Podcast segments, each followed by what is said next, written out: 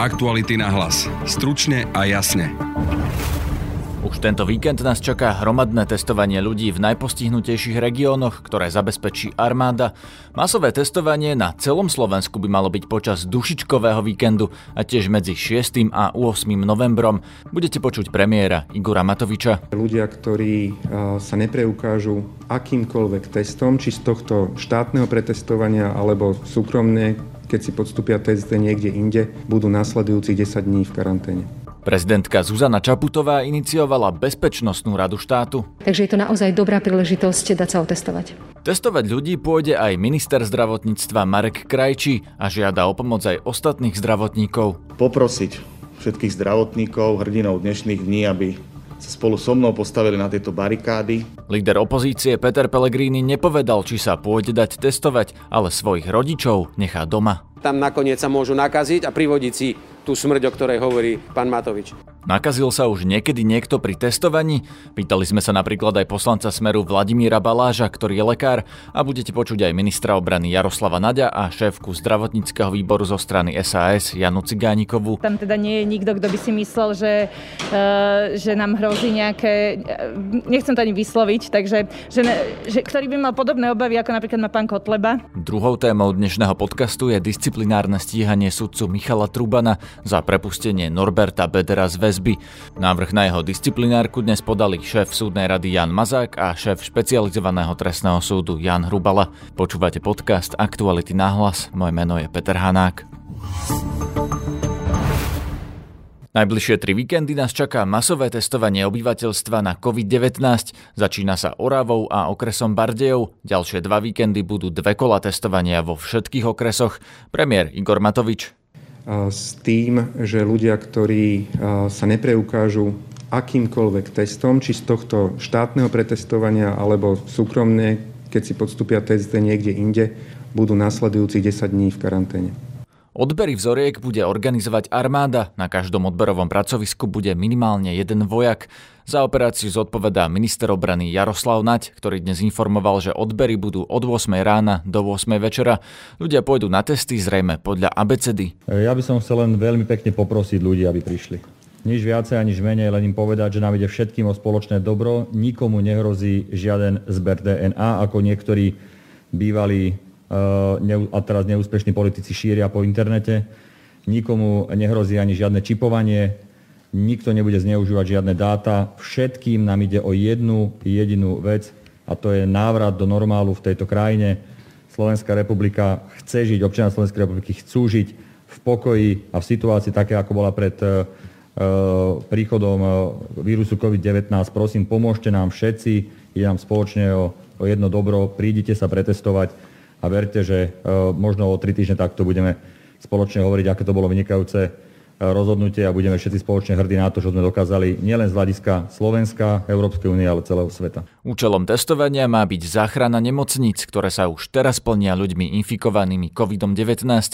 Minister zdravotníctva Marek Krajčí vyzýva, aby sa na vykonanie testovania prihlásili dobrovoľníci, najmä z radou zdravotníkov. A preto by som dnešným dňom chcel aj spolu s pánom premiérom poprosiť všetkých zdravotníkov, hrdinov dnešných dní, aby sa spolu so mnou postavili na tieto barikády. Už teraz, cez tento najbližší víkend v okresoch Námestovo, Tvrdošín, Dolný Kubín a Bardejov a potom tie ďalšie dva víkendy po sebe budeme potrebovať zdravotníkov po celom Slovensku. Chceme poprosiť všetkých, všetkých zdravotníkov, ktorí, ktorí môžu čo len trošku pomôcť a je to, je to v ich silách a možnostiach, aby sa, aby sa zapojili aby sa zaregistrovali na túto pomoc Slovensku. Marek Krajčí popoludní informoval, že sa prihlásilo už viac ako 2600 záujemcov o pomoc. Potrebujú ich približne 20 tisíc. Zdravotníkom chcú za testovanie aj vyplácať odmeny. Vláda zatiaľ nepovedala, koľko peňazí to bude. Premiér Igor Matovič zároveň informoval, že ak budete pozitívni a vaša rodina nie, budete sa môcť obrátiť na vybrané ubytovacie zariadenie, kde sa môžete izolovať v karanténe. Aj som prezentoval stanovisko za včerajšiu koaličnú radu, že táto otázka mala jednoznačnú, jedno, jednohlasnú podporu na koaličnej rade medzi koaličnými stranami, že naozaj považujeme za mimoriadne dôležité, aby sme ľuďom, ktorí prejdú testovaním, v podstate poskytli tú výhodu, že budú sa môcť pohybovať po Slovensku medzi ľuďmi, ktorí rovnako prešli testovaním.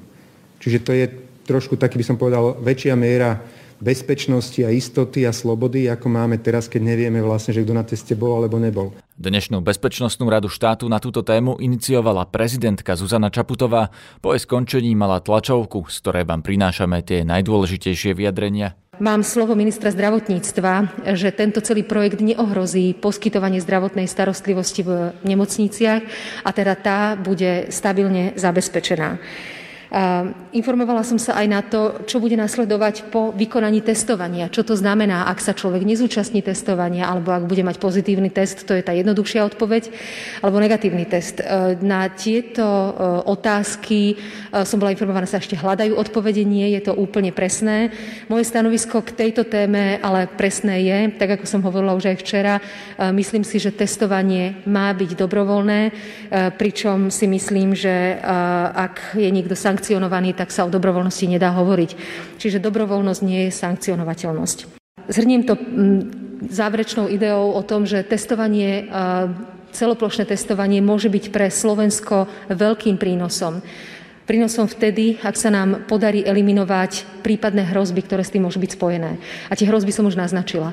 A to je, ak neohrozíme nevyhnutnú lekárskú starostlivosť alebo zdravotnú starostlivosť, ktorá musí byť poskytovaná, a zároveň, ak naozaj dôkladne zabezpečíme odberové miesta a teda zabezpečíme bezpečnosť celého procesu, aby tam nemohlo dôjsť k nákaze. Myslím si, že túto príležitosť e, dať sa testovať je dobré, ak využijú predovšetkým ľudia, ktorí sa napríklad necítia dobre, že majú príznaky, alebo ľudia, ktorí dochádzajú do kontaktu e, s množstvom iných ľudí a teda majú v tomto zmysle možno rizikové povolanie. Takže je to naozaj dobrá príležitosť dať sa otestovať. Líder opozície Peter Pellegrini víta model, v ktorom si ľudia môžu vybrať, či pôjdu na test alebo do karantény. Keby som mal povedať teraz bez prípravy, ja svojim rodičom 70-ročným určite odporúčam, aby radšej zostali v bezpečí doma a nemotali sa niekde do miestnosti, kde predtým bolo možno 10 alebo 20 nakazených ľudí. Určite mojim rodičom poviem, aby zostali doma, tak ako sú doma už pol roka a tých 10 dní určite prežijú, lebo určite nepredstavujú riziko pre túto krajinu. Naopak, ako ich syn a dieťa by som sa bál, ich poslať e, na hromadné testovanie, pretože mám vážne obavy, že tam nakoniec sa môžu nakaziť a privodiť si tú smrť, o ktorej hovorí pán Matovič. To je pohľad môj osobný a ľudský vo vzťahu k mojim rodičom. Ale skôr treba hovoriť o veciach, ako bude vôbec prebiehať to testovanie. Veď to sú technické otázky, ja som rád, že sa na to pýtate. Ak napríklad začne testovanie, kým príde prvý výsledok, medzi tým sa odoberú vzorky ďalším 4-5 ľuďom, pretože to asi netrvá veľmi dlho. Nakoniec zistíme, že už napríklad jeden alebo dvaja z nich boli pozitívni. Čo sa bude diať? Uzavrie sa miestnosť, ide sa nejakým spôsobom dekontaminovať, čo sa spraví s tým skafandrom, ktorý majú na sebe tam tí šiesti ľudia, lebo asi ich budú musieť mať, lebo tam reálne môže prísť človek s covidom. To znamená, tam nemôže byť, že ten, čo zapisuje, bude len v rúšku a tá, čo odoberá, má na sebe celý skafander. Keď tam bol pozitívny, bude si ho musieť vymeniť. Má toľko skafandrov, ak napríklad v ten deň tam príde len do jednej miestnosti 10 nakazených, 10 krát sa musí prezlieť 6 ľudí, ktorí sú tam. Máme na to vôbec tie materiálno-technické zabezpečenie. Nenakazia sa nám tí ľudia tam ešte viac, ako keby tam nešli? To sú otázky, ktoré nás ešte zaujímajú. To už potom. Odpoveď vám dám až potom, keď strana hlas dá jasné stanovisko, či vôbec majú alebo nemajú ísť ľudia na toto testovanie, že či potom majú zostať doma. To logiku nejakú dáva. Pre väčšiu a značnú časť obyvateľov Slovenskej republiky to bude predstavovať naopak nie, že zisk a zdravotný prospech riziko, že sa tam môžu nakaziť a následne umrieť. A to mi nikto nepovie, že 65 alebo 70 ročný človek e, sa bude mať lepšie, keď pôjde na test, ako keď radšej zostane doma a bude vo väčšom bezpečí. A poďalšie sa bojím, že ak na toto veľké testovanie oznámil premiér, treba 20 tisíc zdravotníckého personálu z toho 80 tisícového balíka, o ktorom on tvrdí, že máme, no určite toľko až nie je, sa len malá časť nakazí a nebude sa môcť pondelok vrátiť do nemocníc, mám vážnu obavu, kto sa bude starať potom o hospitalizovaných v našich nemocniciach. A vy osobne Ak sa pôjdete môžem... dať otestovať? Na to vám odpoviem, či sa ja pôjdem testovať, keď budem mať všetky informácie a istotu, ale určite vás všetkých chcem uistiť, že sa budem správať zodpovedne a tak, aby som svojim konaním určite neohrozil ani svoje okolie, ani svojich kolegov, ani nejakých nevinných ľudí, ktorí by so mnou mohli prísť do kontaktu. Čiže budem si môcť vybrať jedine z týchto dvoch verzií buď budem musieť sa izolovať, aby som nikoho neohrozil a správal sa zodpovedne, alebo ak nebudem môcť urobiť túto aktivitu, budem sa musieť otestovať, aby som ho mohol s čistým svedomím vojsť medzi ľudí a vykonávať si svoju prácu. V tomto vám garantujem, že sa budem správať tak, aby som neprispel ani len najmenším k šíreniu koronavírusu. Pri mikrofóne mám teraz poslanca za Smer SD pána Vladimíra Baláža, ktorý sa venuje zdravotníctvu. Dobrý deň. Dobrý deň. Ako sa pozeráte na to celoplošné testovanie, ktoré plánuje vláda spustiť už tento víkend v tých najproblematickejších regiónoch? Musím povedať, žiaľ, ako člen zdravotníckého výberu vlastne neviem vôbec o tom, čo sa vlastne chystá. Tie informácie sú len z tlačoviek, takže to nie je vec, na ktorú sa dá odborne ani politicky vyjadriť. Dá sa to podľa vás otestovať 100 tisíce, možno milióny ľudí za taký krátky čas ako jeden víkend alebo dva víkendy? Som k tomu skeptický. Prečo by sa to podľa vás nemalo dať? Tak lebo je to obrovská logistická operácia, no, veľa ľudí na jednom mieste a tak ďalej. Ešte raz, nie sú žiadne informácie. Ja viem, že by ste chceli vedieť viac a ja by som chcel vedieť viac, ale nedá sa k tomu viac jednoducho povedať, kým nebudú informácie. Keď budeme mať informácie, istotne sa ešte vyjadrím, ak budete mať záujem. Je tam aj určité riziko, alebo ľudia tvrdia, že je tam určité riziko, že sa nakazia pri testovaní. Podľa vašich informácií sa už niekedy niekto pri testovaní nakazil? Vidíte, to testovanie v súčasnosti prebieha asi tak, že sú rôzne tie veľké odberové, objemové, veľkoobjemové odberové centra, tam by to najskôr tak mohlo byť ale tam idú ľudia, ktorí už majú nejaké príznaky, respektíve sú dohľadaní a sú roztriedení logisticky do takých do takej rady alebo do takej polohy, že tam by k tomu nakazeniu nemuselo prísť. Ale to je oproti tomu, čo teraz chceme urobiť, mizivé percento. Takže naozaj logistika je veľmi dôležitá a budeme čakať, čo nám povedia, že ako si to predstavujú. Čiže ak tí ľudia, ktorí budú testovať a tí ľudia, ktorí sa prídu dať testovať, budú mať rúška, nejaké ochranné prostriedky, tak si myslíte, že to riziko nákazy tam je alebo nie je? No, ľudia, ktorí budú testovať, tak tí istotne budú uh, mať najvyšší stupeň ochrany, tak u tých si myslím, že nie je žiadny, žiadne riziko toho, že by ochoreli alebo sa nakazili, infikovali, ale tí ľudia, ktorí tam prídu, uh, tí sa nakaziť môžu, ak tam príde niekto, ktorý má vysokú dávku vírusu v sebe. A to znamená, že by sa ten, ktorý má veľa vírusu v sebe, aj, aj tí ostatní nesmeli chrániť. Nie? To by znamenalo, že porušujú radenia o rúškach, nenosia ho správne. Rúško samozrejme chráni a treba vyzvať všetkých ľudí, aby rúško nosili, ale nechráni 100%. To nie je 100% ochrana. Ako dobrovoľnička na testovanie sa prihlásila napríklad aj šéfka zdravotníckého výboru za stranu SAS Jana Cigániková. Pýtal som sa jej, či sa dajú otestovať všetci poslanci za SAS. Určite sa pôjdem. Ja som sa kolegov nepýtala, ale keďže ich poznám, ja si myslím, že tam teda nie je nikto, kto by si myslel, že, uh, že nám hrozí nejaké... Nechcem to ani vysloviť, takže, že, že, ktorý by mal podobné obavy, ako napríklad má pán Kotleba. takže myslím si, že celý klub SAS sa pôjde otestovať. Myslím si, že by sme to na, napríklad mohli urobiť aj, aj príkladne, a tak aby to bolo vidieť. Naozaj sa nie je čoho báť. My máme postoj taký, že by to malo byť dobrovoľné, že by sa malo apelovať na, na, te, na ten spoločný postup preto, lebo keď budeme e, naozaj spoločne postupovať, tak môžeme naozaj prísť k impozantnému výsledku. Lebo viete, čo je druhá možnosť? Druhá možnosť je nechať to takto, dívať sa na to, ako nám tu stále viacej ľudí ochorie, ako, ako nemáme uh, už miesto v nemocniciach, na ventilátoroch, pomaly nám začne, môže začať teda samozrejme viac ľudí uh, zomierať zaoberať. A samozrejme tohoto súčasťou bude aj to, že nie vždy je ľahké rozhodovať pre čas koalície na základe dát a podliehajú emóciám a tie opatrenia sú možno niekedy e, z nášho pohľadu prísnejšie, ako by v tej chvíli museli byť. Čiže keď chceme tomuto predísť, ja by som veľmi chcela vyzvať obyvateľstvo, aby e, sa nejakým spôsobom zapojilo, aby počúvalo tie argumenty, e, pretože ísť na test naozaj vôbec nikomu nemôže ubližiť a spoločnosti ako, ako takej to môže obrovsky pomôcť jednak zdravotne, ale aj ekonomicky ekonomicky. Aktuality na hlas. Stručne a jasne. Šéfovia súdnej rady a špecializovaného trestného súdu chcú stíhať bývalého šéfa špecializovaných sudcov Michala Trubana. Jan Mazák a Jan Hrubala na neho dnes podali disciplinárny návrh za to, že Truban nenamietol svoju vlastnú zaujatosť v prípade rozhodovania o väzbe Norberta Bedera, hovorí šéf súdu Jan Hrubala. Skutok bude, ako bolo avizované, spočívať a spočíva v popise jeho konania, v rámci ktorého mu vytýkame predovšetkým to, že v predmetnej veci v rozhodovaní o väzbe Norberta Bödora sa nenamietol a nevyslovil svoju zaujatosť napriek tomu, že mu bola známa výpoveď svetka MK, ktorý vypovedal o ďalšej podozrivej osobe v tomto konaní a táto podozrivá osoba mala mať kontakty s doktorom Trubanom ako vec vybavujúcim sudcom.